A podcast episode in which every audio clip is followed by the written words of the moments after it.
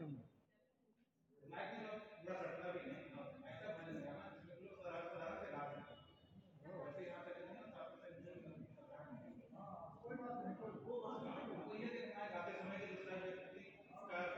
है। हम सारे श्लोक के खाली बोलने लगते हैं तो भी चलेगा क्या? नहीं चलेगा। सिर्फ शुद्ध सोना हो, सोना का हमारे बैठे सिर्फ शुद्ध सोना हो तो उसका आभूषण नहीं बनाया जा सकता। सिर्फ शुद्ध सोना हो तो सिर्फ हम संस्कृत संस्कृत बोलने लग जाए तो वह समाज में उपयोग उसका नहीं हो सकता। हाँ, पर इतना जरूर है उसमें ऐसा ही मिलावट डालो कुछ लोग आभूषण बना करके उसका प्रयोग करें पहने। तो वैसे ही ये कथा है या भजन है। भजन में श्लोक भी होना चाहिए और कुछ व्यवहारिक बात भी होनी चाहिए जिसको उसको ध्यान कर सके। जो हम जी रहे हैं, जो हमने किया है या कर रहे हैं वो कथा में मिल जाए तो हम कथा के चीज को धारण कर पाएंगे। और हमारे व्यवहार हमारे पुण्य पाप की कथा में नहीं जुड़ पाता है तो कथा को नहीं पकड़ पाएंगे।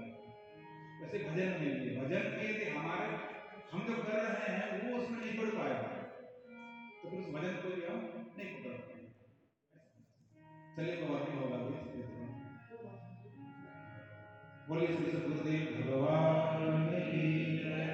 सच्चिदानंद भगवान की जय। ओम नमः पार्वती पतये। हर हर महादेव। धर्म क्षेत्रे महाक्षेत्रे गंगा कालिंदी संगमे प्रयागे परमे पुण्ये ब्रह्मलोकस्य वर्तमने। ब्रह्मलोकस्य वर्तमने। धर्म क्षेत्र, एक आपने गीता का श्लोक पढ़ा होगा। शुरुआत में क्या कहता उसमें? धर्म क्षेत्रे गुरु क्षेत्रे समवेतायोत्सव। अरे हम लोग तो याद है तो क्या गीता का पाठ करने वाले हैं। यहाँ पर भी जो श्री शिव महापुराण जो शुरुआत हो रही है, पहला श्लोक कहाँ से शुरुआत हो रही है? धर्म क्षेत्रे। याद रखना पुराण की आप लोगों ने पहले कथा सुनी होगी पर ये आपको पता था कि कहाँ से शुरुआत हो रही है। पहले अभी जो कथा हमने सुना आत्म की कथा थी, अभी जो हमने शुरुआत किया यहाँ से शिव पुराण का जो संहिता है, जो पहला संहिता है विद्येश्वर संहिता। कौन सा संहिता? विद्येश्वर। विद्या के ईश्वर है भगवान भोलेनाथ। इसमें ज्ञान की चर्चा की गई है। आज आपको ज्ञान के बारे में विशेष बताया है, फिर लीला प्रसंग भी आएगा। इसकी शुरुआत कहां से हुआ? गीता के तरह है। इस कलयुग में गीता भगवान ने दिया और धर्म क्षेत्र से शुरुआत की। भगवान भोलेनाथ और व्यास जी पहले से ही धर्म क्षेत्र से शुरू कर रहे हैं। कितना गीता से मिलता जुलता हमारा पुराण है, लेकिन तो धर्म क्षेत्र वहां कुरुक्षेत्र था और कुरुक्षेत्र में हो रहा था, कुरुक्षेत्र ही तो रहेगा। और यहाँ महाक्षेत्र, महाक्षेत्र कौन सा महाक्षेत्र है? गंगा कालिंदी संगम। गंगा और कालिंदी, गंगा और कालिंदी का संगम कहाँ हुआ? प्रयागे। प्रयागे परम पुण्य, स्पष्ट कर दिया उसने। परम पुण्य क्षेत्र प्रयागराज में ब्रह्मलोकस्य वर्तमनि। उस गंगा यमुना के बीच में सरस्वती भी गुप्त रूप से बहती रहती है, वर्तमान में भी कह रही है। उसी तरह से गंगा यमुना के बीच में सरस्वती की धारा बह रही है। उस महाक्षेत्र में यह सूत जी आए हुए हैं और सनकादि ऋषि और भी अन्य ऋषि आए हुए हैं। प्रयाग में बहुत लोग आए। मैं बताया प्रयाग में हर माघ के महीने में हर ऋषि मुनि वहां जाया करते थे।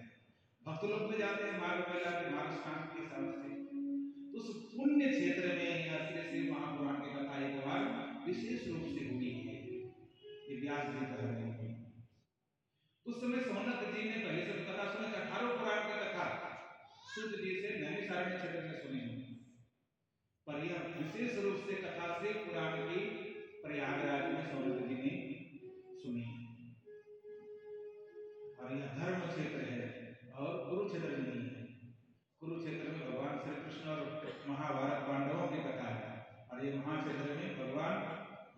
की विशेष चर्चा कर रहे हैं व्यास जी श्री सूत और सोना को माध्यम लेकर शिव पुराण के अंतर्गत। किसी के अर्थ को जानना हो तो क्या करना चाहिए जानते हैं? जैसे गीता को पढ़ना है, गीता में क्या लिखा है कैसे पता चलेगा? तो फर्स्ट एंड लास्ट का शब्द ले लो तो आपको पूरे पूरे पता चलेगा इसमें क्या है। जैसे कोई गाड़ी कैसे खोलते, दिल्ली से मुंबई, उसमें क्या लिखा था? दिल्ली टू मुंबई। सभी स्टेशनों के नाम रहते हैं क्या? नहीं रहते। पहले स्टेशन का जहां से खुल रही है आप जहां पहुंचेगी पर पता चल जाता है लाइन में कितने स्टॉपेज और कौन कौन सी जगह ये रुकेंगे। सभी स्टेशनों के यात्री चढ़ते हैं। उसी तरह से इसमें भी पहला शब्द ले लो और अंतिम शब्द ले लो तो आपको पूरा पूरा ज्ञान। गीता का पहले आप सोच लो धर्म से त्री से शुरू हुआ ना, धर्म से, और वहां कैसा है? यत्र योगेश्वर कृष्ण यत्र पार्थ धनुर्धर तत्र श्री विजयो गोतिर ध्रुवा मतिर मतिर मम मम शब्द होते हैं। तो मम शब्द और धर्म के साथ बोल दो क्या हो जाएगा? मेरा धर्म। पूरी गीता में क्या लिखा है? मेरा धर्म, मेरे बारे में बताया। जैसे शीशा मेरे चेहरे को दिखाता है, शीशा अपने सामने में रखो तो पूछेगा क्या देख रहे हो? बोले तो मैं अपने चेहरे को देख रहा हूँ। ये थोड़ी कि बेटा का चेहरा देख रहा हूँ, हमारे पिताजी मर के चले गए उसके चेहरे को मैं दर्पण में देख रहा हूँ, ऐसे कहते हैं क्या है? दादाजी चले गए उसके चेहरे को मैं दर्पण में देख रहा हूँ, ऐसा कहते हैं। वो चेहरा मेरा दर्पण है, मेरे लिए दिखा रहे। पिताजी से घटना तो पिताजी स्वयं देखेंगे उस दर्पण को, उसका भी चेहरा देखा। ये दर्पण मेरा चेहरा दिखाया तो बेटा लेगा तो बेटा का चेहरा नहीं दिखाएगा उसको, ऐसा होगा क्या? बेटा हाथ उठाएगा तो बेटा का चेहरा दिखेगा, माता देखेगी तो माता का चेहरा, जो उठाएगा दर्पण उसी का चेहरा दिखता है। वैसे गीता को जो पढ़ेगा उसी के बारे में वो बताता है। इसलिए स्त्री पुरुष छोटे बड़े बूढ़े गृहस्थ गृहस्थ सबको पढ़ना चाहिए, वो सबके बारे में लिखा है। जो देखेगा उसको ही अपना चीज मिल जाएगा, सीधा सीधा शब्दों का पूरी गीता का साथ। इसका भी मैं बताऊंगा, पूरा सुनाऊंगा तो ये आगे और तो शुरुआत होगी याद रखना। धर्म से शुरुआत होगी, कहाँ से? धर्म से शुरुआत होती है। अब यह कहते हैं रोम हर्षण धर्मज्ञ भवान भाग्य गौरवा पुराण विद्या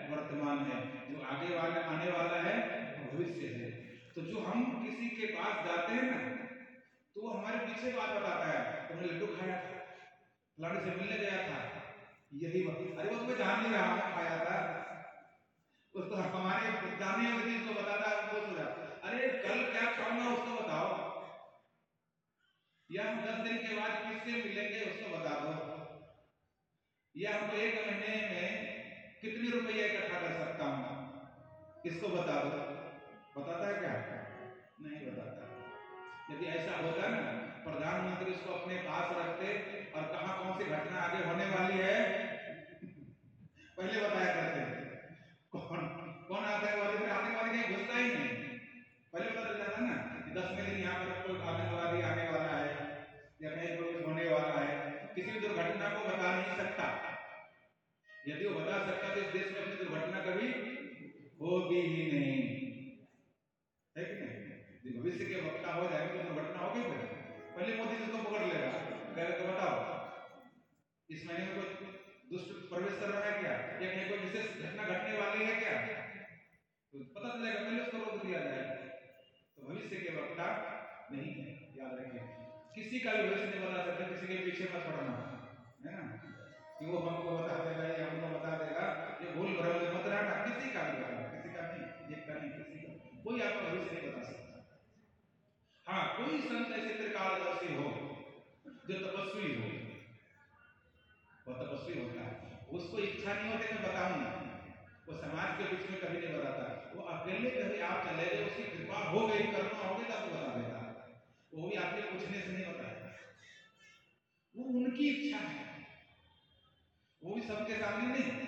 जब भी किसी को भविष्य बताया गया है हमारे पुराणों में, शास्त्रों में, तो सबके सामने कभी किसी का पर्चा नहीं खोला है। कोई ऐसा धर्मशास्त्र में कहीं ऐसा वर्णन नहीं है। जिस किसी को भविष्य बताया गया तो पर्सनल बताया गया है। ऐसे वाल्मीकि जी थे त्रिकालदर्शी, उन्होंने राम जी के बारे में जाता था, रामायण लिख दी। ऐसे संत होते हैं, नहीं होते संत होते, पर वो समाज में ऐसे प्रचार उसके लिए जरूरत नहीं पड़ती। वो तो सब सर्वसम्मत होता है, उसको किसी चीज की जरूरत ही नहीं। तो यह हर रोज कोई करना नहीं चाहता, पुण्य कोई करना नहीं चाहता और चाहता कि हमको सब कुछ मिल जाए। कलयुगी व्यक्तियों का स्वभाव है, हमको सब कुछ मिल जाए, हमको कुछ करना नहीं पड़े। हे गुरुदेव, इस तरह से दुराचार रहता है, सर्वे सब पाप करने में लगा है और चाहता सब कुछ है, परायण का धर्म से बिल्कुल विमुख हो चुका है। कैसे बचेगा? कृपा करके आप बताइए, कौन सा ऐसा साधन है जो पाप से बच सकता है? इस कलयुग में कोई तो ऐसा साधन होगा? कहता कि हाँ, बिल्कुल साधन है। बिना साधन से तो कुछ हो नहीं सकता। यह श्री शिव महापुराण है। शिव जी के शरण में आ जाए, भगवान के शरण में आ जाए तो सब कुछ हो सकता है। ये तब शिव पुराणा में श्लोकम श्लोकाधमेव च यह पठेत भक्ति संयुक्ता सपापां मुच्यते क्षणा। यदि अपने पापों से आप मुक्त होना चाहते हैं तो आप इस श्री शिव महापुराण में चौबीस हजार श्लोक है। वह चौबीस हजार श्लोकों में से आप चाहे एक श्लोक पढ़ लो, पर शुद्ध होना चाहिए उच्चारण। उच्चारण में अशुद्धि होगी तो उसका फल नहीं मिलेगा। शुद्ध उच्चारण से यदि आप एक श्लोक भी पढ़ते हैं तो आपको वह फल मिल जाएगा। एक श्लोक नहीं उच्चारण करते, आधा श्लोक, आधा का भी आधा। एक श्लोक में चार भाग होता है, उस चार भागों से एक भाग भी यदि आपने शुद्ध उच्चारण करके पढ़ लिया तो आप पापों से मुक्त हो जाएंगे। इसी पुराण में लिखा है सब पापान मुच्यते क्षण, क्षण भर में पापों से मुक्त हो सकता है। देखिए कितनी बड़ी सामर्थ्यता हमारे धर्म ग्रंथों में दी गई, पर शुद्धता भी होनी चाहिए। सुबह के प्रवचनों में इसका विस्तार से बताया हुआ कि एक मंत्र को किस तरह से जपते तो हैं, रोज सोलह माला जपते हैं, इसको हमारा सोलह माला का घुमाना ही पड़ेगा तुमको, चाहे जैसे भी हो। कई लोग कहते दस माला, वो कहते हैं ग्यारह माला। चाहे दिन भर तुम माला घुमाते रहो, उससे होने जाने का कुछ नहीं। एक बार भी यदि राम नाम ले लिया आपका उद्धार हो सकता है, पर उसके लिए नियम है। एक बार राम का नाम लेने से आप पापों से मुक्त हो सकते हैं। फिर अब इतना माला घुमा, तुम्हारा उद्धार क्या हो रहा है? तो दुखी पड़े हुए हैं, जहाँ के कहाँ ही है, पर हमारा कल्याण क्यों नहीं होता? इसलिए बहुत विस्तार से मैंने सुनने का फर्क बताया, बहुत विस्तार से। साधारण शॉर्ट में सुनिए, हमारा शरीर शुद्ध होना चाहिए, पवित्र होना चाहिए। मन पवित्र होना चाहिए, शुद्ध होना चाहिए और मंत्र भी शुद्ध होना चाहिए। शरीर हमारा शुद्ध नहीं है और मन भी शुद्ध नहीं है और मंत्र भी शुद्ध नहीं है तो आप हजार बार क्या जीवन भर आप नाम लेते रहिए, सिर्फ होने जाने को नहीं। जब तक शुद्धता नहीं होगी और शुद्ध मन से आपने ले लिया तो आपका कल्याण। ये सर्व तरीका भाव हमारा होना चाहिए, पवित्रता हमारे अंदर होना चाहिए।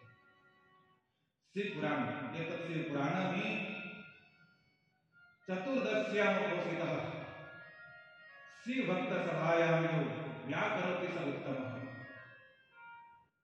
जो भक्त भगवान भोलेनाथ के हैं वह चतुर्दशी तिथि को उपवास करके शिव जी के बारे में चर्चा करता है। चतुर्दशी तिथि को एकादशी के बाद द्वादशी, द्वादशी के बाद त्रयोदशी, त्रयोदशी के बाद चतुर्दशी। चतुर्दशी तिथि को शिव जी की जो चर्चा करता है वह उत्तम भक्त होते हैं भगवान भोलेनाथ। हम यदि भगवान के उत्तम भक्त बनना चाहते हैं तो हमें चतुर्दशी को तो अवश्य भगवान भोलेनाथ की आराधना करनी चाहिए। सात संहिता में उत्तम संहिता यहाँ पर बताया गया, कैलाश संहिता। आगे तो भगवान भोलेनाथ कहाँ रहते हैं? कैलाश पर्वत पर रहते हैं। कैलाश संहितायास्तु महात्म्यं वेत्ति शंकर कृष्णं तदर्थं व्यासं च तदर्थं वेत्मि अहं तुजा। श्री सूत जी सनक जी से कहते हैं कैलाश संहिता के बारे में वास्तव में तो भगवान भोलेनाथ ही जानते हैं, तो वो रहते हैं वहां। पूरा पूरा ज्ञान तो कैलाश संहिता का हमें नहीं है। कैलाश संहिता में क्या है वो आगे मैं सात दिन कथा में सुना, भाग अंतिम दिन की कथा में आएगा। उसमें प्रणव मंत्र का विस्तार है, ओम का विस्तार है। उस ओम को हम अपने अंदर कैसे धारण करेंगे, कैसे पकड़ेंगे, उसके बारे में विस्तार वर्णन के साधना के बारे में बताएंगे। वो कैलाश संहिता पूरी कथा आप सही से सुनेंगे तभी तो हम साधन को अपना पाएंगे। तो कैलाश संहिता का महात्म्य तो भगवान भोलेनाथ ही बता सकते हैं, पर उसका आधार व्यास जी जानते हैं। और सूर्य का उस व्यास जी का भी मैं आधार जानता हूं, पूरा नहीं जानता पर फिर भी जितना जानता हूं उतना मैं जरूर बताऊं। यह बहुत सुंदर कथा एतत् शिव पुराणं हि सप्तसंहितं आदरात् परिपूर्णं पठेद्यस्तु सजीवम्। वास्तव में यदि आप यह सातों संहिताओं से युक्त चौबीस हजार श्लोकों से यह शिव महापुराण है और यदि आदर पूर्वक शुद्ध होकर के और यदि उच्चारण करते हैं जैसे मैं उच्चारण करता हूँ, अब श्लोक सुनते हैं जब मैं बोलता हूँ तो सुनाई तो कम से कम देता है, भले उच्चारण कर पाए या नहीं कर पाए। सुनने में कोई तकलीफ तो नहीं होती है, अरे काम तो ठीक ठाक है, कम से कम कर देता है, भले समझ में नहीं आए सुनने में तो अच्छा लगता है कि नहीं नहीं लगता है। हाँ। तो जिस तरह से उच्चारण कर, उच्चारण ही सबसे बड़ा चीज है। उच्चारण यदि सही हो जाए तो आपको प्राप्त मिलेगा। तो यह श्री शिव महापुराण का उच्चारण पूर्वक शुद्ध उच्चारण करके यदि आप एक बार भी पढ़ लें, पाठ कर लें, उच्चारण हम करें उदार उदार स्वरित को जानते हुए, राग को जानते हुए, तो उससे आप जीवन मुक्त हो जाएंगे। जितनी भी आपको मुक्ति मिल जाएगी, मुक्ति का यह सबसे बड़ा एक बार मात्र पाठ करने से। देखिए हमारे धर्मशास्त्र में कितनी बड़ी शक्ति, कितनी बड़ी सामर्थ्य है। इसलिए शिव शिवपुराण बहुत ही उत्तम है। कहते गुरुदेव यह शिवपुराण पर हमें कथा सुनाइए, मैं सुनना चाहता हूँ। तब तो कहते हैं एक समय की बात है, छह ऋषि अपने आपस में विचार करने लग गया उस परमात्मा के बारे में, ईश्वर के बारे में। तो छहों का छह मत हो गया। ये बहुत विलक्षण है हमारे धर्म में। यदि सीधा साधा होता तो सब कोई धर्म को अपना लेता, पर ये सीधा साधा धर्म नहीं है, बहुत कठिन है, अपनाना भी कठिन है। इस धर्म ऋषि विचार करने लगे आपस में, वह परमात्मा कौन है, ईश्वर कौन है, भगवान कौन है। तो सबसे श्रेष्ठ है वो एक है, ईश्वर कितना है एक, वो एक ही जैसा होगा, दस तरह का तो नहीं होगा या छह तरह का तो नहीं होगा, एक ही तरह का। वो ईश्वर एक है तो एक ईश्वर कैसा है स्पष्ट हो जाना चाहिए, ऐसा मैं जानना चाहता हूँ। तो छो ने विचार किया तो छो छह तरह के बोल रहे हैं, कोई कहा दिया शिव जी के तरह, कोई कहा दिया कृष्ण जी के तरह, कोई कहा दिया राम जी के तरह, कोई किसी के तरह, कोई किसी को कहा दिया हनुमान जी के तरह। सबका तो अपना अपना भाव होता है, कोई कहता मैं हनुमान जी का भक्त हूँ, कोई कहता मैं शिव जी का भक्त हूँ, कोई कहता मैं कृष्ण का भक्त हूँ, कोई कहता मैं राम जी का भक्त हूँ। देखते हैं सबका अपना अपना भाव अलग अलग होता है। तो जिस तरह से हम सब छोटे छोटे भेदभाव, और इतना ही नहीं, अरे भाव कितना अंतर है। अब यदि कृष्ण के भी भक्त हैं तो उसमें भी कितने संप्रदाय है,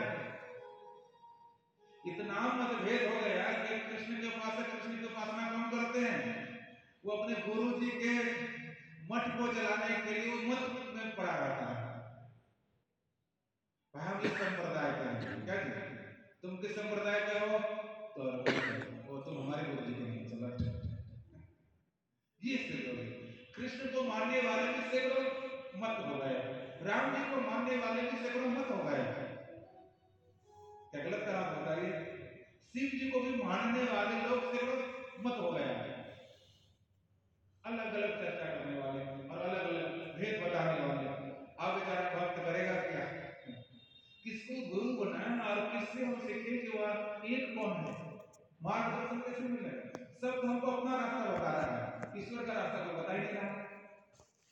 जब हम गुरु धारण करते हैं तो कौन सा रास्ता हो जाता है, तुम इस संप्रदाय से जुड़े हुए हो और तुम इस मार्ग से जुड़े हुए, इस अखाड़ा इस द्वारा का नाम याद जरूर रखना। जब किसी से तो पूछना, जब तुम भी कहीं जाओगे तुमको भी पूछेगा, अरे अखाड़े द्वारे से कुछ होने जाने को नहीं है, जानना चाहिए। ऐसा नहीं जानना चाहिए, जानना चाहिए, पर मूल तो हमारा ईश्वर, ईश्वर को हमने जाना नहीं और खाड़े द्वारे का नाम हमने याद रख लिया, और ईश्वर का हमको नाम ही याद नहीं, ज्ञान ही नहीं है, तो मत पथ कुछ नहीं करेगा, करेगा कुछ नहीं होगा। तो वही छो जैसे छह मत में बदल गए, छो से विचार करने में हो पाया एक कौन है। तो छो जैसी आया ब्रह्मा जी के पास, उन्होंने सृष्टि की है, उनको तो पता होगा। ब्रह्मा जी के पास आकर के प्रार्थना किया, कहो गुमान सर्वतत्वेभ्यः पुराणं परतः परं, सभी शास्त्रों से परम पुरुष परमात्मा हुआ एक पुरुष कौन है, क्योंकि एक ही पुरुष है जिसने किया एक सूर्य को बनाया, एक चंद्रमा को बनाया, एक धरती को बनाया, एक आकाश को बनाया। जब उसी सूर्य से हम भी प्रकाश ले रहे हैं, उसी सूर्य से वह भी प्रकाश ले रहा है, और उसका ईश्वर अलग है हमारा ईश्वर अलग, ये कैसे होगा। जब उसका ईश्वर अलग है तो उसको अलग प्रकाश मिलना चाहिए, और हमारा ईश्वर अलग है तो हमें अलग सूर्य का प्रकाश मिलना चाहिए। तो दोनों का सूर्य एक और ईश्वर अलग, इसका मतलब क्या है, ऐसा होता है क्या। देने वाला व्यक्ति भले अलग हो पर ईश्वर तो एक होना चाहिए। सूर्य भले दस हो जाता तो चलता, पर ईश्वर तो एक होना चाहिए, पर सूर्य भी एक है, ईश्वर तो एक ही होगा, दस तो नहीं हो सकता। यदि हमने वह एक ईश्वर को नहीं जाना जो सबको पालन करता है और सबकी सृष्टि करता है, सबको संहार करता है, सबको रचने वाला वही है, वह एक ईश्वर कौन है हमें बताइए। ब्रह्मा जी से पूछा तो ब्रह्मा जी ने उत्तर दिया, यतो वाचो निवर्तन्ते अप्राप्य मनसा सह यस्मात् सर्वइदं ब्रह्म विष्णुरुद्रेन्द्रपूर्वकं विष्णुरुद्रेन्द्रपूर्वकं। यतो वाचो निवर्तन्ते अप्राप्य मनसा सह, यह वेद में भी मंत्र आया है, उपनिषद में भी, जहां से हमारी वाणी लौट जाती है ईश्वर के बारे में चर्चा करते करते, मन भी मनन करते करते मन भी विलीन हो जाता है, वह वास्तव में परम तत्व है और वही एक तत्व है, वही ईश्वर है। जिससे कि ब्रह्मा, विष्णु और रुद्र प्रकट हुए, जिससे कि ब्रह्मा, विष्णु और रुद्र प्रकट हुए हैं। मतलब मैं भी उसी से, ब्रह्मा जी कह रहा है कि मैं भी उसी से प्रकट हुआ हूँ, विष्णु भी उसी से प्रकट हुआ है और रुद्र भी उसी से प्रकट हुआ है। वह एक तत्व है। उसको हम कैसे जानेंगे? तो उपनिषद में, वेदों में कहा गया है आत्मा। क्या कहा गया? हाँ, एक नाम आप याद रख लेना ईश्वर का। उसमें किसी में किसी भी मत वालों में भेदभाव नहीं है। क्या नाम है ईश्वर का? आत्मा। आत्मा कौन नहीं मानता? साधारण गृहस्थ भी मानता है, अरे इसकी आत्मा निकल गई। अब निकली नहीं निकली पता नहीं, पर मेरे को कहता तो है इसकी आत्मा को शांति मिले, ये तो कहता है। तो आत्मा ही एक है जो सब में है, है कि नहीं, और सबसे परे। कोई ऐसा कह दे कि मेरे में आत्मा नहीं है, मैं बिना आत्मा का जी रहा हूं, ऐसा को कहेगा क्या? मैं बिना आत्मा का जी रहा हूं, ऐसा को कहेगा? सब में वह आत्मा है। ऐसे तो वाणी से तो नहीं कह सकते, यह अनुभव का विषय है, पर फिर भी एक साधारण शब्द में आपको बताया आत्मा। आत्मा का विरोध किसी ने नहीं किया। क्या है कि मैं आत्मा को नहीं मानता, आत्मा को छोटे बड़े पापी पुण्यात्मा सब मानता है। तो आत्मा ही एक है और वह आत्मा ही परम आत्मा, श्रेष्ठ आत्मा जो श्रेष्ठ है, सब में है, वह आत्मा, शुद्ध आत्मा जो भी कर लेते हैं। उसी को जानना है और उसी को जानने के लिए सब प्रयत्न करते हैं, सब के अंदर में हुआ है। कैसे जानेंगे? जानने का एक साधन, अथ किम परमं साध्यं किम वा तत् साधनं परम साधकः कीदृशस्तत्र तदिदं ब्रूहि तत्त्वतः तदिदं ब्रूहि तत्त्वतः। तत्व रूप से, तत्व बहुत है पर आत्म तत्व, कौन सा तत्व? आत्म तत्व क्या है यह आपको बताइए। ब्रह्मा जी ने छह ऋषियों को उपदेश कर रहे हैं। साध्यं शिव पद प्राप्ति साधनं तस्य सेवनं साधकस्तत् प्रशासाभ्यो नित्यादि फल निष्पृह नित्यादि फल निष्पृह। साथ ही क्या है? शिव पद प्राप्ति, शिव पद को प्राप्त कर लो, यह हमारा साथी है। आत्म तत्व को प्राप्त कर लो, आत्म तत्व ही हमारा साथी है। कौन साथी है? हम शरीर छोड़ सकते हैं, आत्मा को नहीं छोड़ सकते। क्या छोड़ सकते हैं? शरीर छोड़ सकते हैं। शरीर छोड़ गया, आत्मा छोड़ गया। बेटा बेटी छोड़ सकते हैं, धन दौलत छोड़ सकते हैं, है कि नहीं, पर आत्मा नहीं। आत्मा तो हमारा स्वरूप है। आत्मा क्या है? मेरा वह स्वरूप है और वही परमात्मा का स्वरूप है। वो हमारा साथी है। उस आत्मा को मैं जानना चाहता हूँ। कल भी मैं बताया था, आप ध्यान से कथा सुने होंगे। कौन ऐसा है जिसके रहने से यह शरीर जिंदा है? वह है आत्मा। जिसके रहने से शरीर सुंदर दिखता है, जिसके रहने से शरीर से बात करता है, नहीं रहने से इसको रखना नहीं चाहता, घर से बाहर निकाल के जला देना चाहता है, फेंक देना चाहता है, वही तो मैं हूँ। आज निकल जाऊंगा तो कोई इसको पूछेगा नहीं, इस शरीर को रखेगा नहीं। वह मैं ही तो हूँ जो आत्मा हूँ। वह मैं अपने आप को जानना चाहता, वही आत्मा तत्व है। वह मेरा साथी है, वह शिव है, वह शिव पद आत्म तत्व है। साधन, साधन उसके लिए जो नियम बताए गए उस नियम का पालन करना, बिना पालन किए नहीं चल सकता। और साधक कौन है? आत्म तत्व को, वो शिव तत्व को कौन प्राप्त कर सकता है? नित्यादि फल में स्पृहा, फल में स्पृहा नहीं होना चाहिए। हमको जो अपने कर्म के जो फल मिलते हैं, पुण्य और पाप, सुख और दुख, उसमें आसक्ति नहीं होनी चाहिए। जिसको फल में आसक्ति है उसकी मुक्ति नहीं होती, याद रखिए। जिसको फल में आसक्ति है उसको मुक्ति नहीं होगी। मुक्ति का सबसे बड़ा साधन है आप आसक्ति का, फल का त्याग नहीं करना है। फल तो आपको मिलेगा, पुण्य काम किए हैं आपको पुण्य का फल मिलेगा, उसका सुख भी मिलेगा। उस सुख में आसक्ति मत करो कि हमको बहुत कुछ मिल गया। अरे कुछ नहीं मिला है, भगवान जब चाहेगा उसको छीन लेगा। जिसने दिया है उसको लेने में देर नहीं करता। यदि हमको अभिमान हुआ तो पहले ले लेगा, और जब समय पूरा होगा तो ले ही लेगा। ये सुंदर शरीर जब हमको दे करके ले लेता है, इस शरीर में रहे हुए हमारा कुंडल नहीं लेगा क्या? गले का हार नहीं लेगा? सब ले लेता है। जो शरीर नहीं ले तो शरीर में आभूषण कहाँ छोड़ेगा?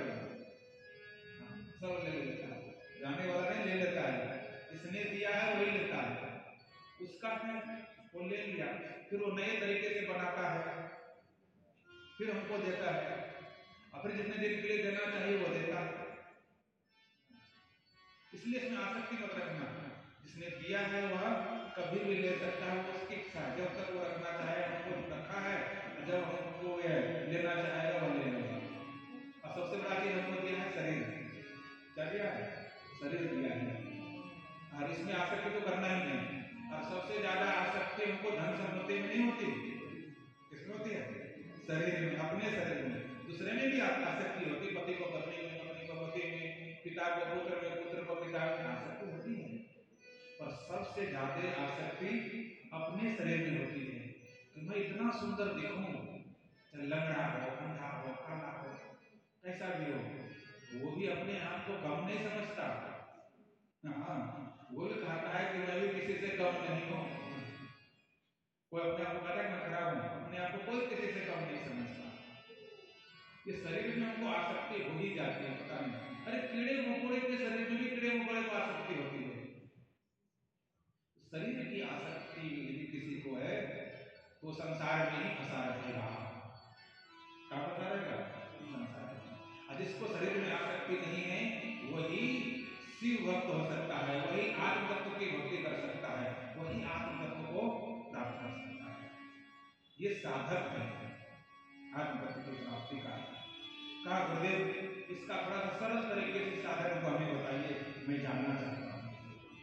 तो कहा सत्संगमेन भवति श्रवणं पुरस्तात् संकीर्तनेन वसुमते रतः सर्वोत्तमं भवति तत् मननं तदन्ते सर्वं हि संभवति संकर्तृष्टिपाते सर्वं हि संभवति संकर्तृष्टिपाते। उस आत्म तत्व की प्राप्ति का साधन बिल्कुल सरल तरीके से बता रहा है। सत्संग का श्रवण करो, बिनु सत्संग विवेक करना होगा। गोस्वामी तुलसीदास जी कह रहे हैं सत्संग के बिना कोई सोच लेगा कि हमको ज्ञान हो जाएगा, आप नाक लगा के मर जाइए, कुछ भी तो एक पैर पे खड़ा हो जाइए, अन्न छोड़ दीजिए, जल छोड़ दीजिए। एक महात्मा था और वो भोजन छोड़ दिया और शहद पीता था, सौ ग्राम रोज का, और जीता था, साल दो साल तक जिया। और उसके बाद एक व्यक्ति आया, उसको डंडे से पीट करके मार दिया। क्या तपस्या गई, कहां से ले गए? और चिल्लाने लगा, उसने पीटने लगा, तो हमको कोई बचा लो, मार मार। अरे जब तुम ईश्वर की आराधना कर रहे हो तो तपस्या क्यों हुई?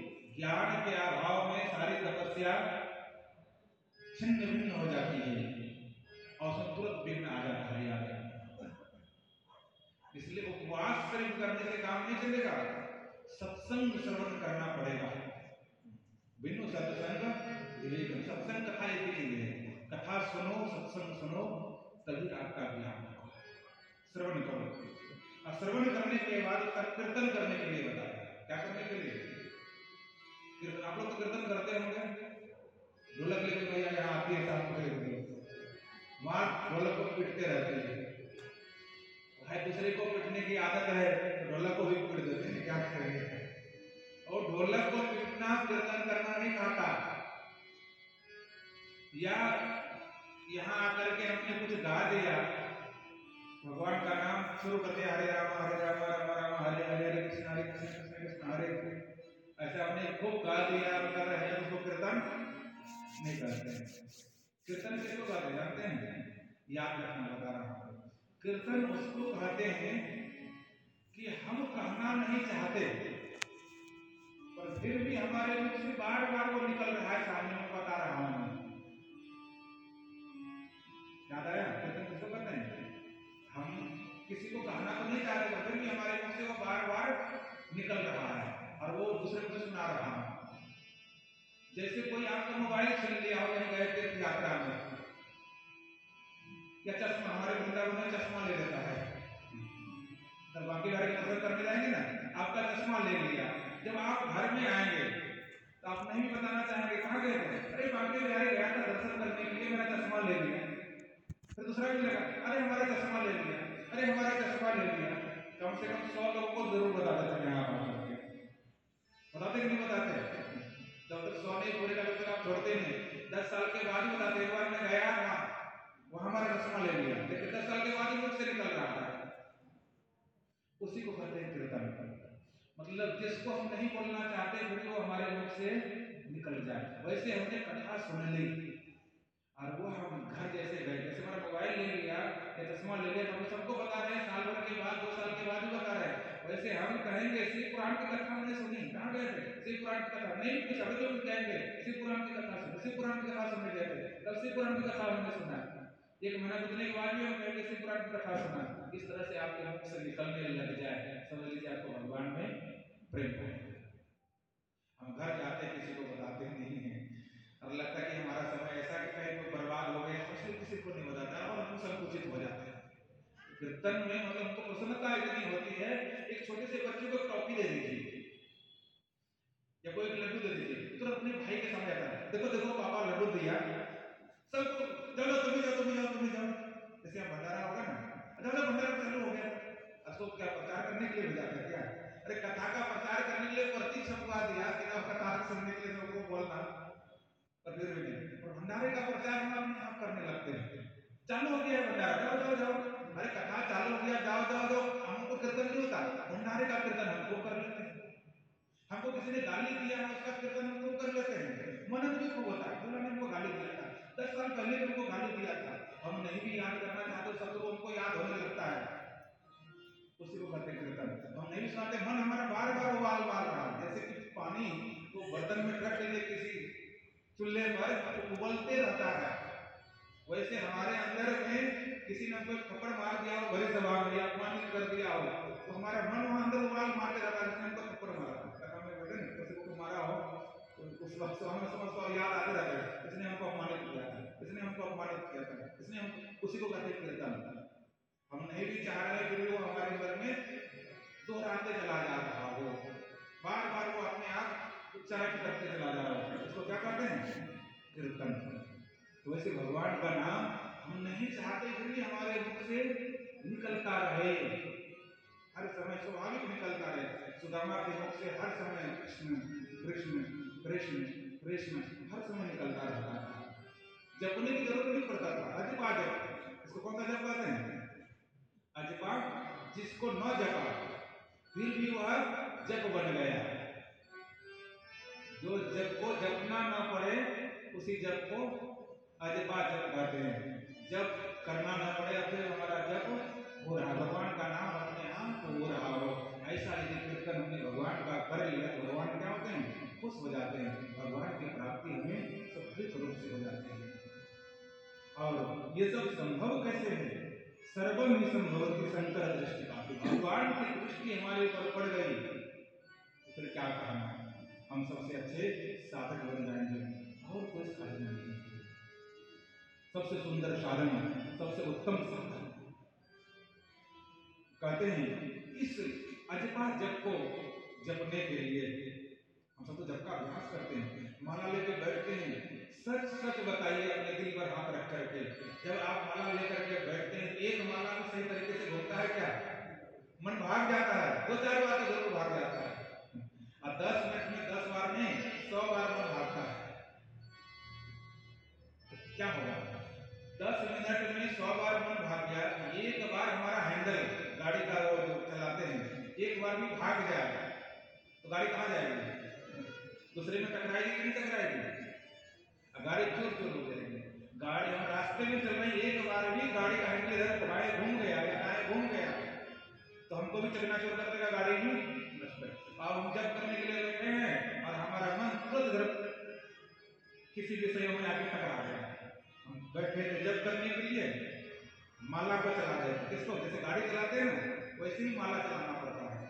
अब माला चला रहे हैं और माला से मालो माल होना चाह रहे हैं, मन तो भागे गए भागेगा और वो टकराए हमको चकना चूर कर देता है। वो मालो माल नहीं पाते, उसके हाथ से माला ही माला रह जाते हैं और वो माला भी कुंठित हो जाती है। क्या होती है? कुंठित नहीं, कुंठित हो जाती है, फल देने वाली नहीं होती, कुंठित नहीं है माला। माला तो जैसे है वैसे रहेगी, मतलब उस माला में वाइब्रेशन नहीं हो पाता।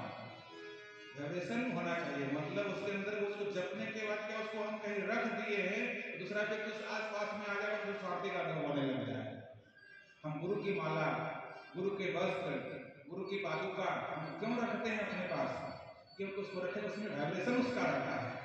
बर्तन समझते ना उसको क्या कहते थे? कोरोना काल में कहा जाता है दूसरे से संक्रमण, संक्रमण कहते हैं ना, संक्रमण होने लगता है उसका जो वाइब्रेशन है एक दूसरे से इन्फेक्शन, हाँ उससे इन्फेक्शन होने लगता है। उस माला में जो है वो ना वो निकल करके दूसरे को इन्फेक्शन कर देता है। समझ में आ गया? पक्का। जैसे कोरोना में किसी भी बीमारी हो तो दूसरे को प्रभावित करने लगता है ना, वैसे माला में भी, वैसे गुरु के वस्त्र में भी।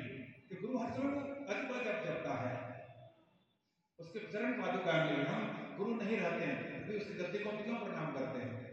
इसलिए प्रणाम करते हैं उसमें वो इन्फेक्शन है, उनका इन्फेक्शन हमारे ऊपर चढ़ जाएगा तो हमको भी वही रंग लग जाएगा।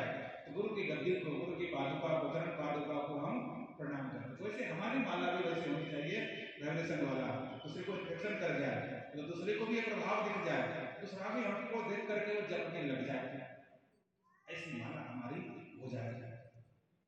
सबसे उत्तम श्रवणं कीर्तनं शम्भोर् मननं च महत्तरं त्रयं साधनं उत्तम च विद्यते वेद सम्मतं विद्यते वेद सम्मतं। ये तीन साधन वेद सम्मतं, वेद सम्मत बात बता रहे हैं, तो शास्त्रीय बात यहाँ पर नहीं बताई जा रही है। श्रवण करना भगवान की कथा का, कीर्तन करना और उसका अपने में मनन करते रहना, तो जरूर है कि वो भगवत प्राप्ति होगी, कोई हमको रोक नहीं सकता। यहाँ कहते हैं व्यास जी अपनी कथा स्वयं सुना रहे हैं कि मैं एक बार तपस्या कर रहा था। कौन कर रहे हैं?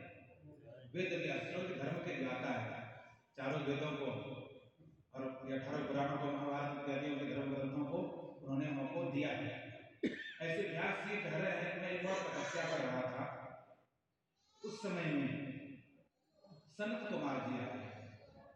सनक सनंदन सनातन सनत कुमार, वो भी आदि ऋषि, उनको देख करके हमने प्रणाम किया।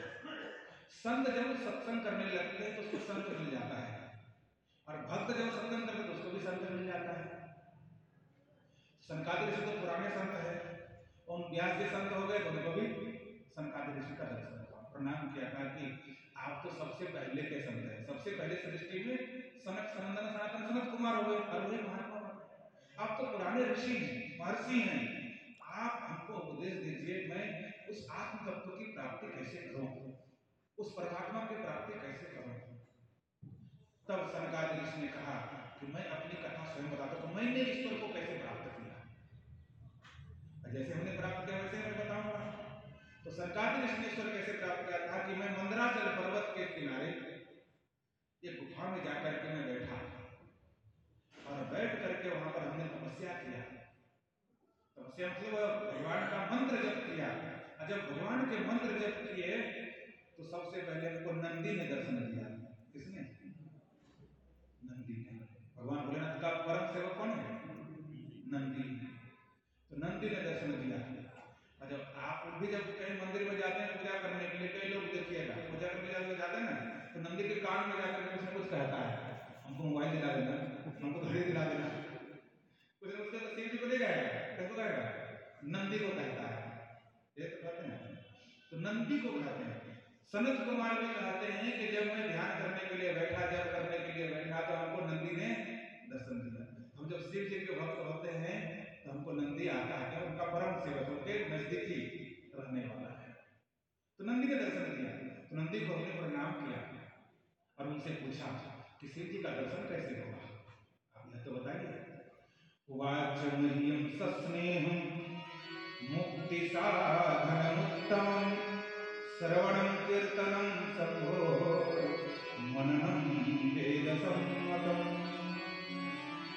सरकार इसने नंदी से कहा, हे नंदी, आप शिव जी के साथ रहते हैं, कभी भी एक क्षण आप शिव जी को नहीं छोड़ते हैं, उससे अलग नहीं रहते हैं। तो शिव जी की प्राप्ति आपने इस तरह से कर लिया, इतनी प्राप्ति तो किसी को नहीं हो सकता।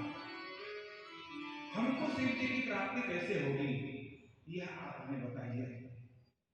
तब नंदी सनकादि ऋषि को उपदेश दिया, शिव जी की प्राप्ति कैसे। हम शिव हम सब भगवान का दर्शन करना चाहते हैं तो ये बहुत सावधानी के साथ समझिए किस तरह से कहते हैं।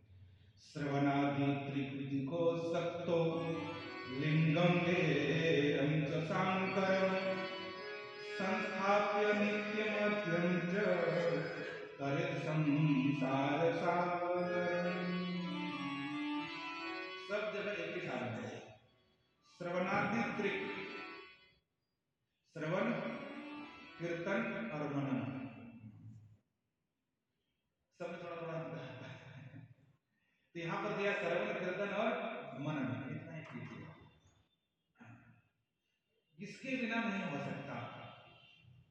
शंकर शंकर जी का इस तरह से आप नियम पूर्वक करिए तो आपको हो जाएगा।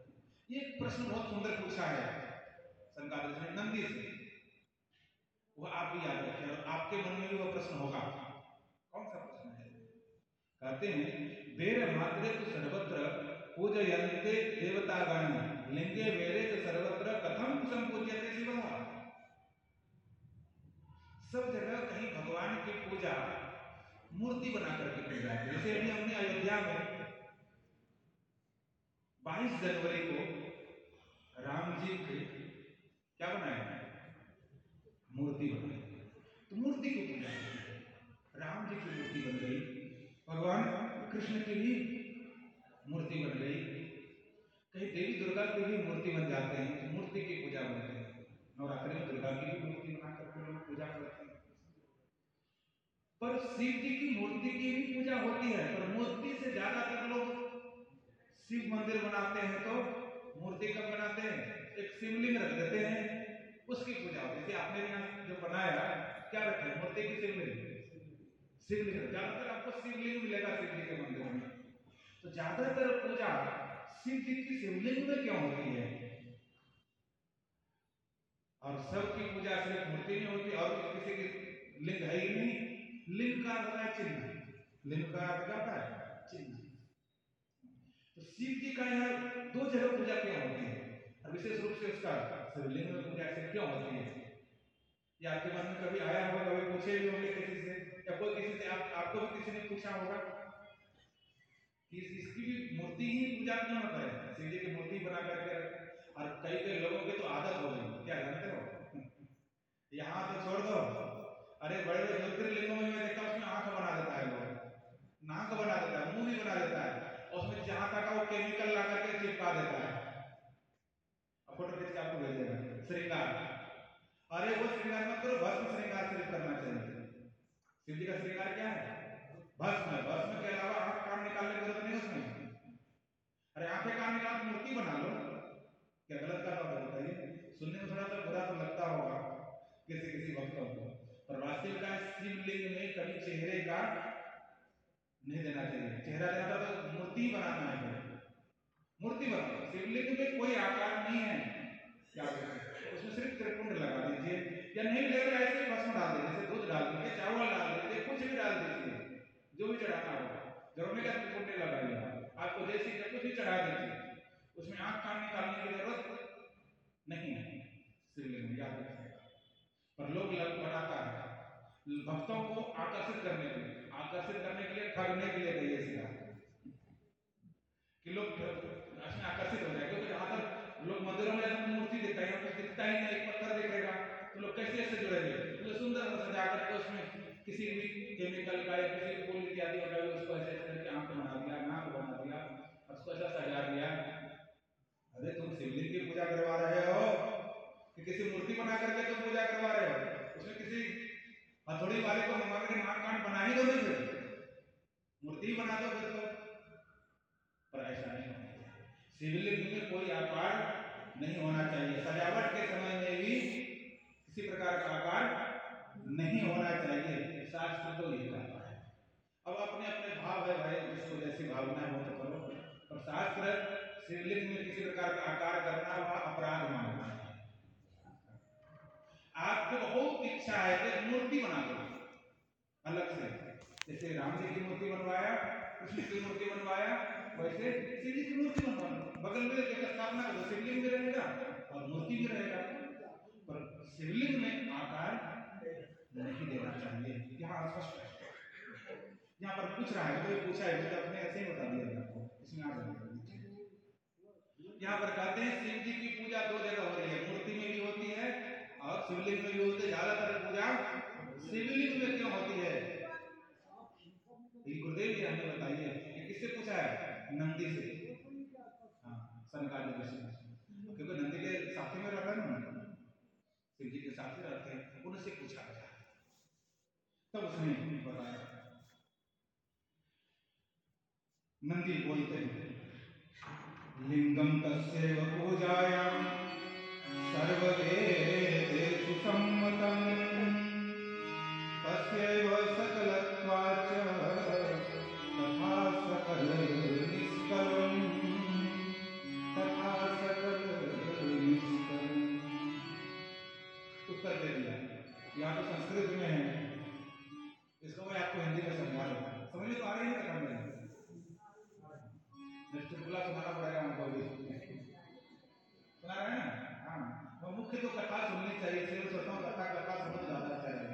ये रोज की बात मैं भी सुना सकता हूँ, पर ये सत्संग मंदिर में जो नेपाली वालों का सिद्ध स्थान है, सिद्ध स्थान में आप नई कथा सुन पाएंगे और इधर उधर तो ज़्यादा दाम दाम ही सुनाया जाता है। मैं सोचता हूँ असली कथा यदि आपको सही सुनने को मिल जाए तो जीवन का उद्धार हो जाएगा। हम कथा इसलिए सुनते हैं, अपने जीवन का कल्याण करने के लिए। देखिए, लिंगम तस्यैव पूजायाम सर्ववेदेषु सम्मतम्। शिवलिंग की पूजा वेद सम्मत है। कई लोग कहते हैं शिवलिंग की पूजा नहीं करना चाहिए, कई लोग कहते हैं कितने कथाकार इतने मूर्ख है, स्त्रियों को शिवलिंग की पूजा नहीं करनी चाहिए, शिवलिंग को नहीं छूना चाहिए, शिवलिंग के पास नहीं जाना चाहिए। माता जी हमको कल पूछ रही थी कि गर्भवती माता को शिवलिंग के सामने नहीं जाना चाहिए, उसकी दृष्टि नहीं पड़नी चाहिए। महामूर्ख लोग होते हैं ऐसे जो उल्टा उपदेश देता है कि शिवलिंग के सामने नहीं जाना चाहिए। स्पष्ट लिखा है, कभी भी ऐसा उल्टा कहीं नहीं करना चाहिए। शिवलिंग तो भगवान का असली स्वरूप है, भगवान का कौन सा स्वरूप है? वहां सबको जाने का अधिकार है और सबको पूजा का अधिकार है, चाहे वह पुरुष हो, चाहे वह स्त्री हो, चाहे वह ब्राह्मण हो, क्षत्रिय हो, वैश्य हो, शूद्र हो, पशु हो, पक्षी हो, कीड़े मकोड़े हो, किसी प्रकार का जीव जंतु हो, सबको ही भगवान शिव की पूजा कर सकते हैं और सबको शिव जी के नजदीक में जा सकते हैं, शिवलिंग के पास जा सकता है। और गर्भवती माता को तो विशेष जाना चाहिए, क्योंकि बच्चे के ऊपर भगवान का प्रभाव, भगवान के सामने पड़ेगा। हाँ, सर्ववेदेषु सम्मतम् तस्यैव सकलत्वाच्च तथा सकलनिष्कलम्। अब एक बात बताया, भगवान के शिव जी के दो रूप है, कितने रूप है? दो रूप, एक सकल और एक निष्कल। सकल कहते कल, कहते कला, एक कला से युक्त और एक कला रहित सगुण और निर्गुण ऐसा समझते चलिए आप। भगवान शिव के कितने रूप हैं? सगुण और निर्गुण। तो निर्गुण रूप में शिवलिंग और सगुण रूप में मूर्ति, मूर्ति की पूजा जब हम कर रहे हैं तो सगुण रूप हुआ, और शिवलिंग की जब पूजा कर रहे हैं तो वो निर्गुण शिव की पूजा कर रहे हैं। समझ आ गया? कला रहित शिवलिंग की पूजा करते हैं और कला से युक्त मूर्ति की पूजा करते हैं। तो कला रहित जो है वो भगवान भोलेनाथ है और सभी देवता नहीं है। अरे भगवान विष्णु भी है, नारायण भी है। नारायण का भी शालिग्राम में पूजा होती है ना, उसका भी बिना कान वाला नाक मुंह वाला शालिग्राम होता है। जैसे शिवलिंग होता है वैसे ही शालिग्राम होता है। देखो इतने रहस्य की बात है। यदि हम निर्गुण की उपासना करना चाहते हैं, सच्चे भक्त तो निर्गुण की ही उपासना करते हैं, तो उसे यदि विष्णु के भक्त हैं, कृष्ण के भक्त हैं, राम के भक्त हैं, तो उसे क्या रखना चाहिए? शालिग्राम। और यदि आप शिव जी के भक्त हैं तो आपको क्या, किसकी पूजा करनी चाहिए? शिवलिंग की पूजा करनी चाहिए। इसको समझ में आ गया? और कला से युक्त करना, हमारा मन शिवलिंग में नहीं लगता तब मूर्ति बनाओ, मूर्ति बनवा लो, किसी पत्थर का किसी धातु का मूर्ति बनवा लो, उसकी पूजा करो। कला किसको कहते हैं? सोलह कला है। कितनी कला है? सोलह कला। आपको याद है? बिल्कुल याद रखना है, आपको बता देता हूं। पांच ज्ञान इंद्रियों की कला, पांच कर्म इंद्रियों की कला, कितना हो गया? और पांच प्राण की कला, कितना हो गया? पंद्रह। पांच प्राण की कला पंद्रह हो गया। और एक अंतःकरण की कला, मन की कला, कितना हो गया? सोलह कला। सोलह कलाओं से युक्त यह मूर्ति है। पंजाब में आप जाएंगे ना, भिक्षा मांगने के लिए जाते हैं महात्मा लोग, पूछते हैं कितनी मूर्ति हैं? इसको क्या बोलते हैं? मूर्ति। भगवान ने जो ये मूर्ति बनाया आंख कान नाक वाला, ये सोलह कलाओं से युक्त बनाया। हमारे शरीर में सोलह कला, देखने की कला आपको है, आप देख सकते हैं कि नहीं? कला क्या बात है? नहीं देखने की कला किस किस मनुष्य को नहीं है? है सुनने की कला है आपको। देखो दो कला से तो आप युक्त हो गए।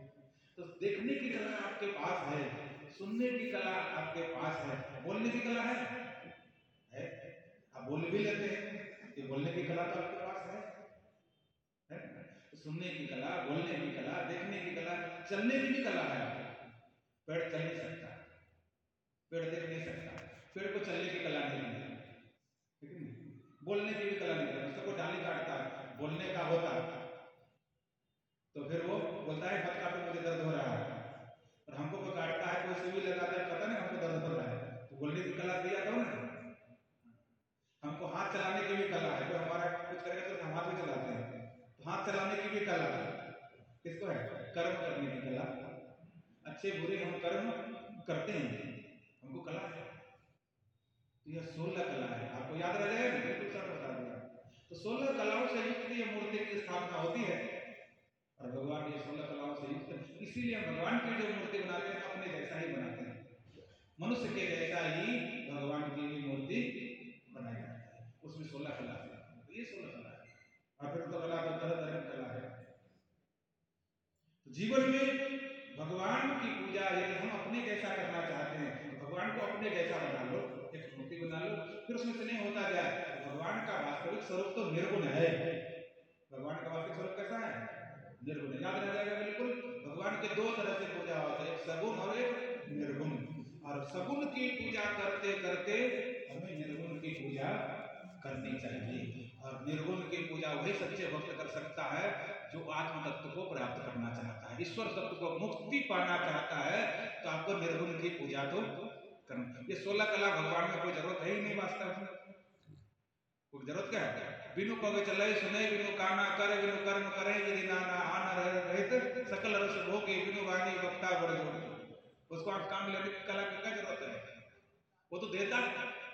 पर फिर भी हम भगवान को अपने जैसा बना करके हम अपने जैसा उसमें स्नेह करना चाहते हैं, प्रेम करना चाहते हैं। फिर भगवान का असली रूप तो शिवलिंग के रूप में है, शालिग्राम के रूप में। उसका भगवान का एक असली रूप है, वो हमारे जैसा काम उसमें नहीं है। ऐसा नहीं हमारे जैसा होगा तो हमारे साथ दुखी भी हो जाएगा। समझ में आ रहा है? यदि भगवान हमारे जैसा हो जाएगा तो हमारे जैसा तो वो रोएगा, परेशान होगा, इसलिए हमारे जैसा वो नहीं है। वो तो निष्कल, वास्तव में उसका कैसा है स्वरूप, निष्कल है। हाँ, कभी कभी भक्तों के हित के लिए, भक्तों के कल्याण के लिए भगवान रूप धारण करते हैं और हमारे जैसा ही रूप धारण करते हैं, हमें दर्शन देने के लिए, हमें सांत्वना देने के लिए। तो भगवान किस तरह से देना है, स्रोतुम इच्छामि योगिन्द्र लिंगम आविर्भाव लक्षणम। तो भगवान शिवलिंग के रूप में, निर्गुण के रूप में कब और कहाँ पहले प्रकट हुआ था, ये गुरुदेव कृपा करके हमें आप बताइए, मैं जानना चाहता हूँ। तो हम शिव जी की उस तरह से आराधना करना चाहते हैं, हमें एक बार जरूर बताना चाहते, जानना चाहते हैं आप लोग। पहला शिवलिंग कहाँ प्रकट हुआ, तो एक भजन सुन लेते हैं, एक साधारण सा भजन भगवान का सुनाइए जो कि सबको गा सके, सबको जानता हूँ। और फिर आपको भगवान शिवलिंग की कथा आपको सुना, बहुत सारे शिवलिंग की कथा। बोले शिव शंकर भगवान की, शिव महापुराण की। ओम नमः पार्वती पतये, हर हर महादेव। भोले भोलेनाथ भगवान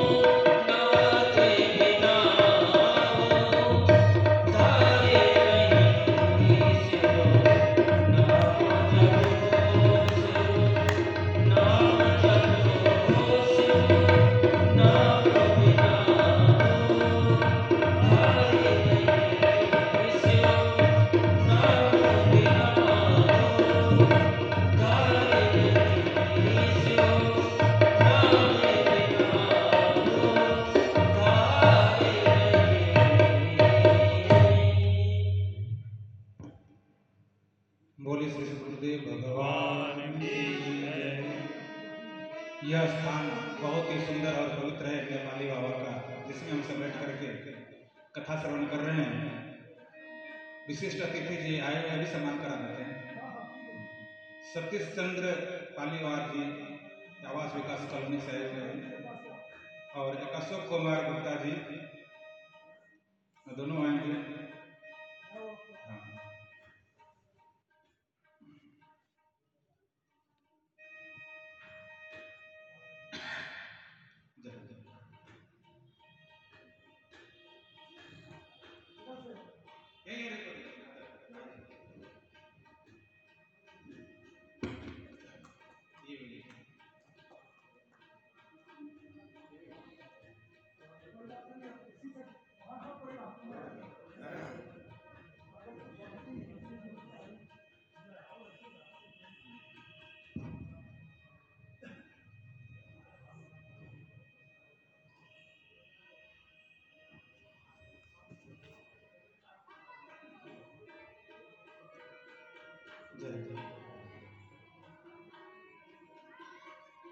बोले श्री सद्गुरुदेव भगवान की जय, श्री शिव महापुराण की जय, शिव शंकर भगवान की जय। ओम नमः पार्वती पतये, हर हर महादेव। हम भगवान के वास्तविक रूप को जानना चाहते हैं। क्या करना चाहते हैं? भगवान के वास्तविक रूप को, जिससे कि हमको सुख मिले। हम बहुत भगवान के लिए करते हैं, खर्च भी बहुत करते हैं, मेहनत भी बहुत करते हैं, फिर भी हमको सुख शांति उतना नहीं मिल पाता है। हम चाहते हैं कि भगवान का वास्तविक सुख हमको मिल जाए, मुझे भी शांति मिले, ईश्वर की प्राप्ति मुझे भी हो जाए, क्योंकि मनुष्य का शरीर ईश्वर प्राप्ति के लिए हुआ है। तो भगवान भोलेनाथ अपने आप प्रकट हुए। एक बात जरूर है, दो भगवान प्रकट होते हैं, एक भगवान भोलेनाथ है और दूसरे नारायण। कभी वो राम के रूप में होते हैं नारायण, कहीं कृष्ण के रूप में, कहीं कच्छप के रूप में, कहीं बारह के रूप में। उनकी कथा जब सुनेंगे तो उनके रूप में आपको सुनाया जाएगा। वैसे भगवान भोलेनाथ भी अवतार लेते हैं, प्रकट होते हैं। एक बात आप जरूर देखना, जहां जहां भगवान विष्णु का अवतार लीला है, वहां वहां भगवान भोलेनाथ भी अवतरित हुए हैं। वृंदावन में आप जाएंगे तो भोलेनाथ गोकेश्वर महादेव के रूप में स्थापित हुआ है, वहां प्रकट हुए गोकेश्वर के रूप में। अयोध्या में भी है, उसका नाम इसमें खुद आ जाएगा, सबका नाम दिया गया। आगे वो कथा आपको छठे दिन में सुना जाएगा, साथ में अंतिम अंतिम कौन भगवान भोलेनाथ कहाँ कहाँ प्रकट हुए, कैसे कैसे। तो ये भगवान प्रकट होते हैं। तो सबसे पहला अवतार भगवान विष्णु का तो बारह अवतार होता है। भगवान विष्णु का पहला अवतार कौन सा है? आप लोग तो कथा सुने हैं भागवत की। भगवान विष्णु का सबसे पहला अवतार बारह अवतार है, जिससे कि पृथ्वी को स्थापना किया था, तभी इस पृथ्वी पर हम सब रह पाते हैं। वैसे भगवान भोलेनाथ का पहला अवतार प्रकट होना, और वह जब भी प्रकट होते हैं विशेष रूप से शिवलिंग के रूप में होते हैं, उसके बाद वो मूर्ति के रूप में प्रकट होते हैं। पहले तो शिवलिंग के रूप में ही प्रकट होते हैं। तो पहला शिवलिंग कौन सा है? सबसे पहला शिवलिंग, हम तो ज्योतिर्लिंग तो बहुत देखे हैं, द्वादश ज्योतिर्लिंग, पर द्वादश बारह हो गए, यहाँ एक चाहिए। सबसे पहला एक ज्योतिर्लिंग कौन है? सोमनाथ तो बारह में ही आता है।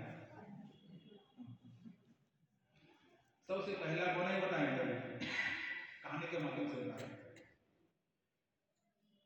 भगवान विष्णु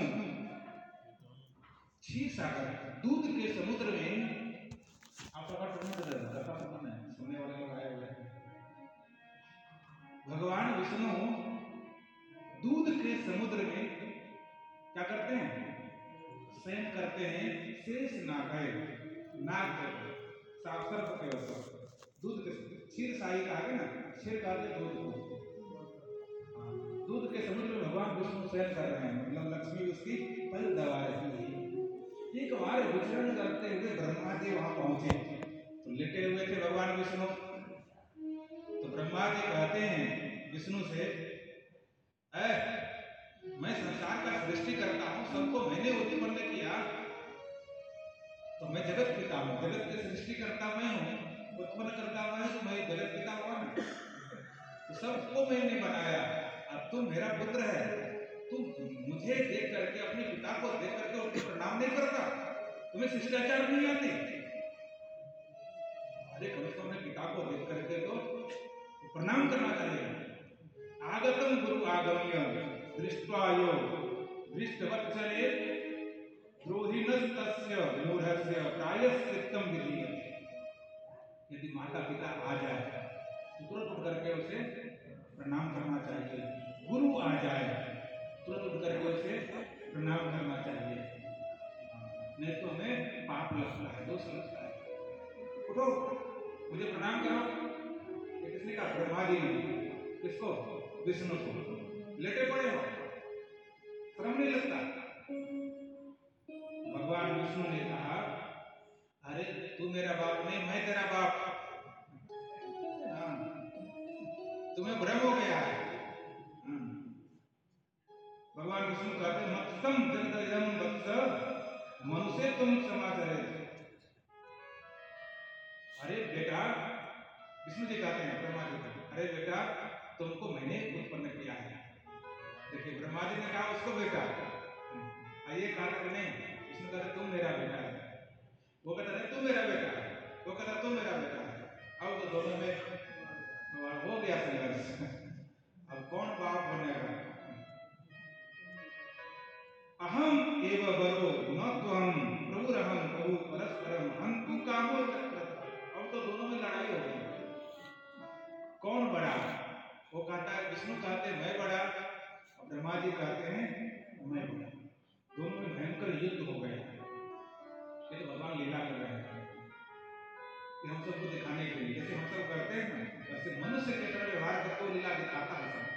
तो ब्रह्मा विष्णु ने लीला करके दिखाया, लड़ रहे हैं अपने में, देवता परेशान हो गए। देवता लोग परेशान होकर सीधे भोलेनाथ के पास गया, प्रभु यह तो विष्णु और ब्रह्मा में बहुत भयंकर लड़ाई हो गई है, और हम क्या करें? कोई उपाय बताइए, कैसे शांति होगी? बोला चिंता मत करो, मैं वहां आ रहा हूं। जैसे वहां देवता लोग प्रार्थना करके निकले, और प्रार्थना करके निकलते ही भगवान भोलेनाथ दोनों जो लड़ रहे थे, उस लड़ाई के मध्य में भगवान भोलेनाथ अग्नि के रूप में प्रकट हुए। बोलिए अग्निश्वर महादेव की। अग्नि स्तंभ के रूप में बिल्कुल अग्नि, ज्योतिर्लिंग कहते हैं ना, ज्योतिर्लिंग का नाम ज्योति मतलब अग्नि, अग्नि के रूप में वो प्रकट हुआ। यह भगवान विष्णु और ब्रह्मा जी के बीच में प्रकट हुआ।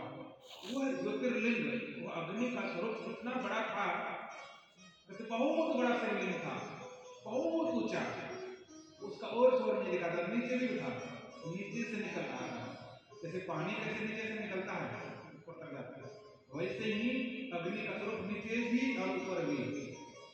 तब अब कहा कि दोनों पता करो, इसका जो वास्तविक पता करेगा वही बड़ा होगा। तो ब्रह्मा जी हंस पर बैठकर ऊपर की ओर गए पता करने के इसका ऊपर अंत कहाँ है।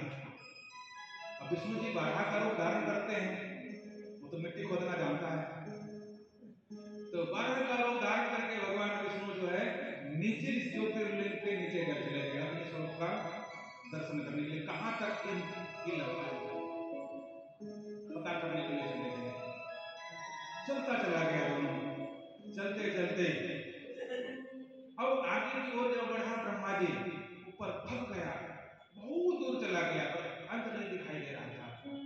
ऊपर से फूल उस शिवलिंग से किनारे से गिर रहा था। अग्नि के सामने फूल आ जाए तो कमला जाएगा, जल जाएगा, उड़ाना तो छोड़ देते।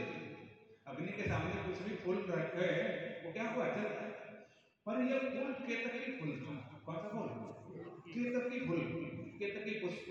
केतकी पुष्प शिवलिंग के बगल में अग्नि के स्वरूप लहता हुआ, प्रकाशित करता हुआ, और उसके बगल से वो फूल नीचे गिरता हुआ आ रहा था। ब्रह्मा जी आश्चर्य किया, इस अग्नि की ज्वाला से, अग्नि के तेज से यह फूल बिल्कुल खिलता हुआ नजर आ रहा है, मुरझाया नहीं, कितने अच्छे फूल है, वाह। नीचे गिरता आ रहा है, तो पुल को रोका, रुको रुको तुम नीचे गिर रहे हो। बोला कि हाँ, पता नहीं तुम पता कैसे नीचे गिरा। बोला कहाँ से आ रहा हूँ। बोला कि मैं पता नहीं कहाँ से गिरा हूँ, बहुत ऊपर से गिरा हूँ, कई वर्षों से नीचे गिर रहा हूँ, बहुत दूर से मैं चला आ रहा हूँ। बोला नहीं, अभी ब्रह्मा जी कहा मैं इतने दूर तक आते थक गया और पता नहीं कितना वर्ष चलना पड़ेगा तो पता चलेगा। उस व्यक्ति को कहा कि भाई देखो, मैं ऊपर का पता लगाने के लिए जा रहा था, कई बार चलो पता चलेगा कि नहीं चलेगा, पता नहीं जा पाऊंगा कि नहीं जा पाऊंगा। ऐसा कर, तुम जो है मेरा साक्षी बन जाना और तुम कह देना वहां नीचे जाकर के विष्णु को, इसने ऊपर का पता कर लिया है, अंतर देख करके आ गया है, अंतिम तक पहुंच गया था, अब मैं इसके साथ आया, मुझे लेकर के। इतना कह देना, झूठ बोल जाना, गवाही से कहते हैं। गवाह के रूप में पुष्प के साथ से आधे रास्ते से ब्रह्मा जी नीचे लौट आया। भगवान विष्णु भी नीचे गए, थक गया, देखा क्या मैं भी नहीं जा पाऊंगा, लौट गए, पता नहीं कर पाया, नीचे बहुत नीचे से आ रहा था, पता नहीं चला। अंत में जब दोनों पहुंचे नीचे इस पृथ्वी तल पर, तब उस समय में कहा ब्रह्मा जी ने, मैं तो अंत का पता करके आ गया, देख के आ गया, देखो केतकी के पुष्प वहीं से आ रहा है, इसलिए साक्षी केतकी उसने झूठ बोल दिया, कहा ये अंत का पता कर। ब्रह्मा विष्णु ने कहा कि भाई मैंने तो अंत नहीं देखा, मैं नीचे नहीं जा पाया, पता नहीं कहाँ से सावध हो गए, आदि से आपको पता नहीं चला, चलो तुम बड़े हो गए, श्रेष्ठ हो गए। तब उस पिता के रूप में विष्णु जी ब्रह्मा जी की पूजा करने लगे। जब विष्णु जी पूजा करने लगे तब उसी शिवलिंग से भगवान भोलेनाथ प्रकट हो गए और बिल्कुल क्रोधित रूप हो गए और जलाने के लिए तत्पर हो गए, मारने के लिए तत्पर हो गए। तब विष्णु जी हाथ अपने, हमसे कोई गलती हो गई, हो सकता है हमने अपने आप को पिता मान लिया, इसको मैंने बेटा मान लिया, ये पिता है मैं ही बेटा हूँ। कहने विष्णु तुमने गलती नहीं की, तुमने गलती नहीं की है, तुमने तो पता नहीं करवाया, झूठ नहीं बोला, सत्य तो बोला, हमने और पता नहीं किया, पर ये ब्रह्मा झूठ बोला, इसने हमारा अंत नहीं पता किया है। वास्तव में भगवान कैसा है, अनादि और अनंत, याद रखना भगवान का स्वरूप कैसा है, अनादि और अनंत, उसका कोई आदि का पता नहीं कर सकता और अंत का पता। यदि कोई कहा देगा भगवान को मैं पूरा पूरा जानता हूँ, तो वो पक्का मूर्ख होगा, नहीं जान सकता कि वो अनंत है, उसका किसी ने अभी तक अंत नहीं पाया और उसका कोई आदि नहीं पाया। भगवान अनादि है और अनंत है, कोई अंत नहीं पा सकता। भगवान का रूप विशाल होता है, ये झूठ बोला है, तुमने तो अच्छा किया है, सत्य तो बोला, पर नहीं पता कर पाया, इतना गाना बहुत है। कई जगह आप शिवलिंग देखेंगे, जो गोकेश्वर महादेव होता है ना, उसका नीचे गहराई करते गए, उसका अंत पता नहीं चलेगा, उसी को गोकेश्वर कहते हैं। थोड़ा सा थोड़ा सा पत्थर निकालते हैं गोकेश्वर महादेव, ऐसा नहीं। गोकेश्वर भोलेनाथ जो होता है ना, गोकेश्वर के जो निकलता है उसकी गहराई आप सौ हाथ के पांच सौ हाथ कटा कर दीजिए, फिर वो पत्थर ही पत्थर मिलेगा, उसका अंत नीचे गहराई पता नहीं चलेगा कितना है, उसी को गोकेश्वर महादेव कहते हैं, भोलेनाथ। तो वैसे इसका अंत नहीं पता कर पाया किसी ने, आदि का पता कर पाया। और हे वत्स तुम सत्य बोले हो, उसने को कहा तुम तो मेरे स्वरूप हो, मेरे जैसे हो, तुम्हें वरदान दे रहा है, जैसे पूजा मेरी होती है वैसे तुम्हारी भी होगी, जो सामर्थ्य हमारे में है वही सामर्थ्य तुम्हारे में भी होगा। पर ये दुष्ट झूठ बोलने वाला ब्रह्मा, इसकी पूजा क्या, अभी मैं इसको समाप्त कर देता हूँ। भगवान भोलेनाथ जब प्रकट हुए थे अपने विभूति से भैरव को प्रकट किया, काल भैरव, इसकी भी आई गई, वह काल भैरव प्रकट हुआ, अद्भुत रूप में, विलक्षण रूप में प्रकट हो गई और उसने हाथ जोड़ के कहा भैरव ने क्या करूं, कहा इस ब्रह्मा को नष्ट करना। तुरंत भगवान की आज्ञा हुई और काल भैरव प्रकट होकर के ब्रह्मा जी का पांचवा सिर काट लिया। ब्रह्मा जी के पांच सिर थे, एक सिर उसका क्या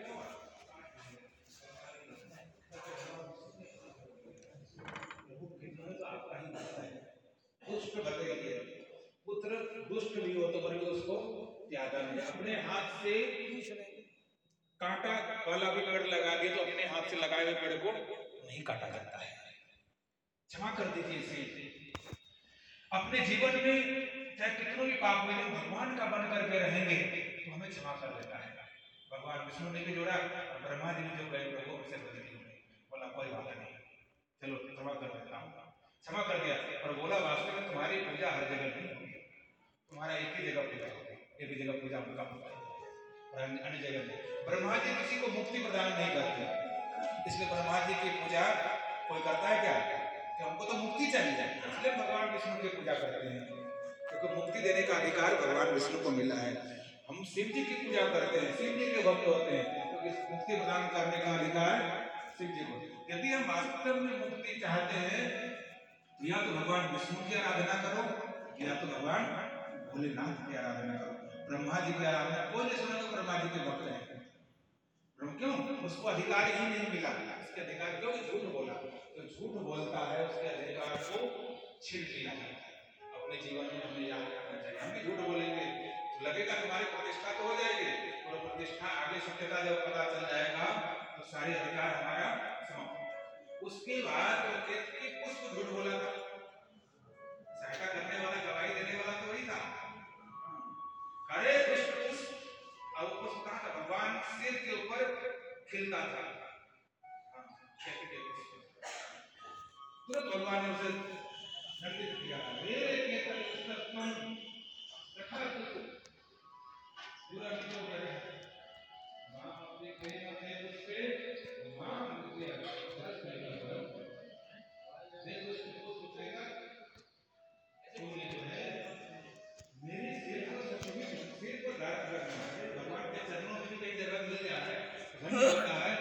मेरे सिर पर बैठते हो, सिर पर सुशोभित होते हो, और फिर भी तुम झूठ बोला, इसलिए जाओ तुम मुझसे दूर हो जाओ, और तुमको मैं धारण नहीं करूंगा, मैं तुम्हें त्याग दिया।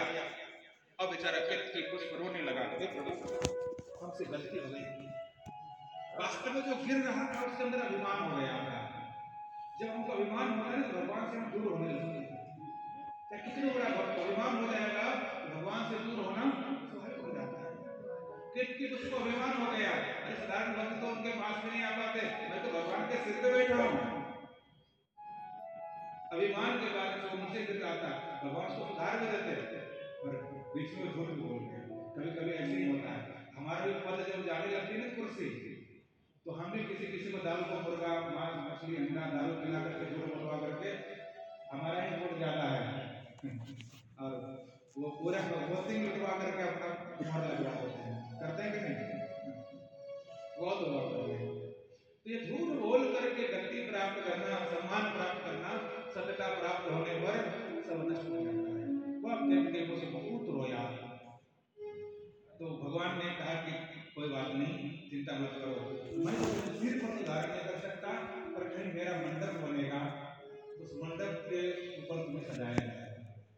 केतकी पुष्प को केवड़ा पुष्प कहते हैं, केवड़ा फूल आप लोग कहते हैं। केवड़ा के इत्र मिलता है, केतकी उसका नाम है, बहुत सुगंधित और बहुत महंगा है। आपको वास्तविक केवड़ा का फूल होगा। तो भगवान ने उसे त्याग दिया। जीवन में सफलता प्राप्त करने के लिए हमें बहुत सावधानी, सबसे कम से कम जितना सामर्थ्य उतनी पूजा करो, उतनी आराधना करो, बहुत ज्यादा दिखावा नहीं करना। दिखावे में भगवान नहीं मिलते। भगवान जिस समय शिवलिंग के रूप में प्रकट हुआ था, उस समय में विष्णु आदि ब्रह्मा जी ने सबने मिलकर के उसका पूजा किया। किस प्रकार की पूजा किया? कहते हैं दिव्य उपचार द्वारा। भगवान की पूजा, भोलेनाथ की पूजा पंचोपचार से होता है, पंडित जी कराएंगे तो सोलसोपचार से होता है, एक राजोपचार से होता है, और एक दिव्योपचार से होता है।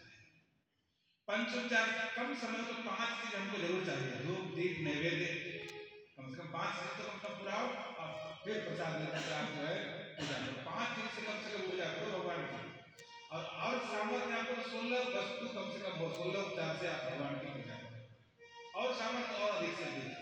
अभी ब्रज में हमारे भक्त भी हमारे बैठे हैं, गुरु शरणानंद जी भगवान भोलेनाथ के परम भक्त हैं, उनके जैसे भक्ति ब्रज में शिव जी के लिए संभव नहीं। उनकी पूजा जब शिवरात्रि में होती है, कहीं आपको देखने का ये लाभ मिल जाए तो वो राजोपचार से होता है। राजोपचार से राजा के तरह हम सब ये करते थे, वस्त्रों को वस्त्रम समर्पयामि, पंडित जी ने धागा पर चढ़ा देता है। कितनी कंजूसी करते हैं बताइए, कंजूसी तो करते हैं चढ़ाने में, हमारे पूजा में कंजूसी होती है, पर वहां जब चढ़ता है तो लाख नहीं लाखों रुपया खर्च कर देते हैं भगवान की पूजा में। रात भर पूजा स्वयं बैठ करके करते हैं भगवान भोलेनाथ। कभी आपको देखने का मौका मिले, आप कई माला, हम सब एक भगवान को नहीं चढ़ा पाते हैं, और माला का बंडल हजारों की संख्या में जो माला होता है ना, वैसे माला रुद्राक्ष की माला बंडल पूरा चढ़ाते हैं। और दूध तो वहां कई हजार गया है, दूध की धारा तो निरंतर बिल्कुल शुद्ध गाय की धारा से ही अभिषेक शिवरात्रि में करते हैं। विशेष वह पूजा तो हमको लगता है ऐसे शिव जी की पूजा शिवरात्रि में शायद ही कहीं होता होगा। दिव्य पूजा आपको देखना है तो वह कभी आप कभी चले जाइए तो वहाँ आपका कभी निकलेगा मोबाइल में तो आप देखेगा किस तरह से पूजा होता है।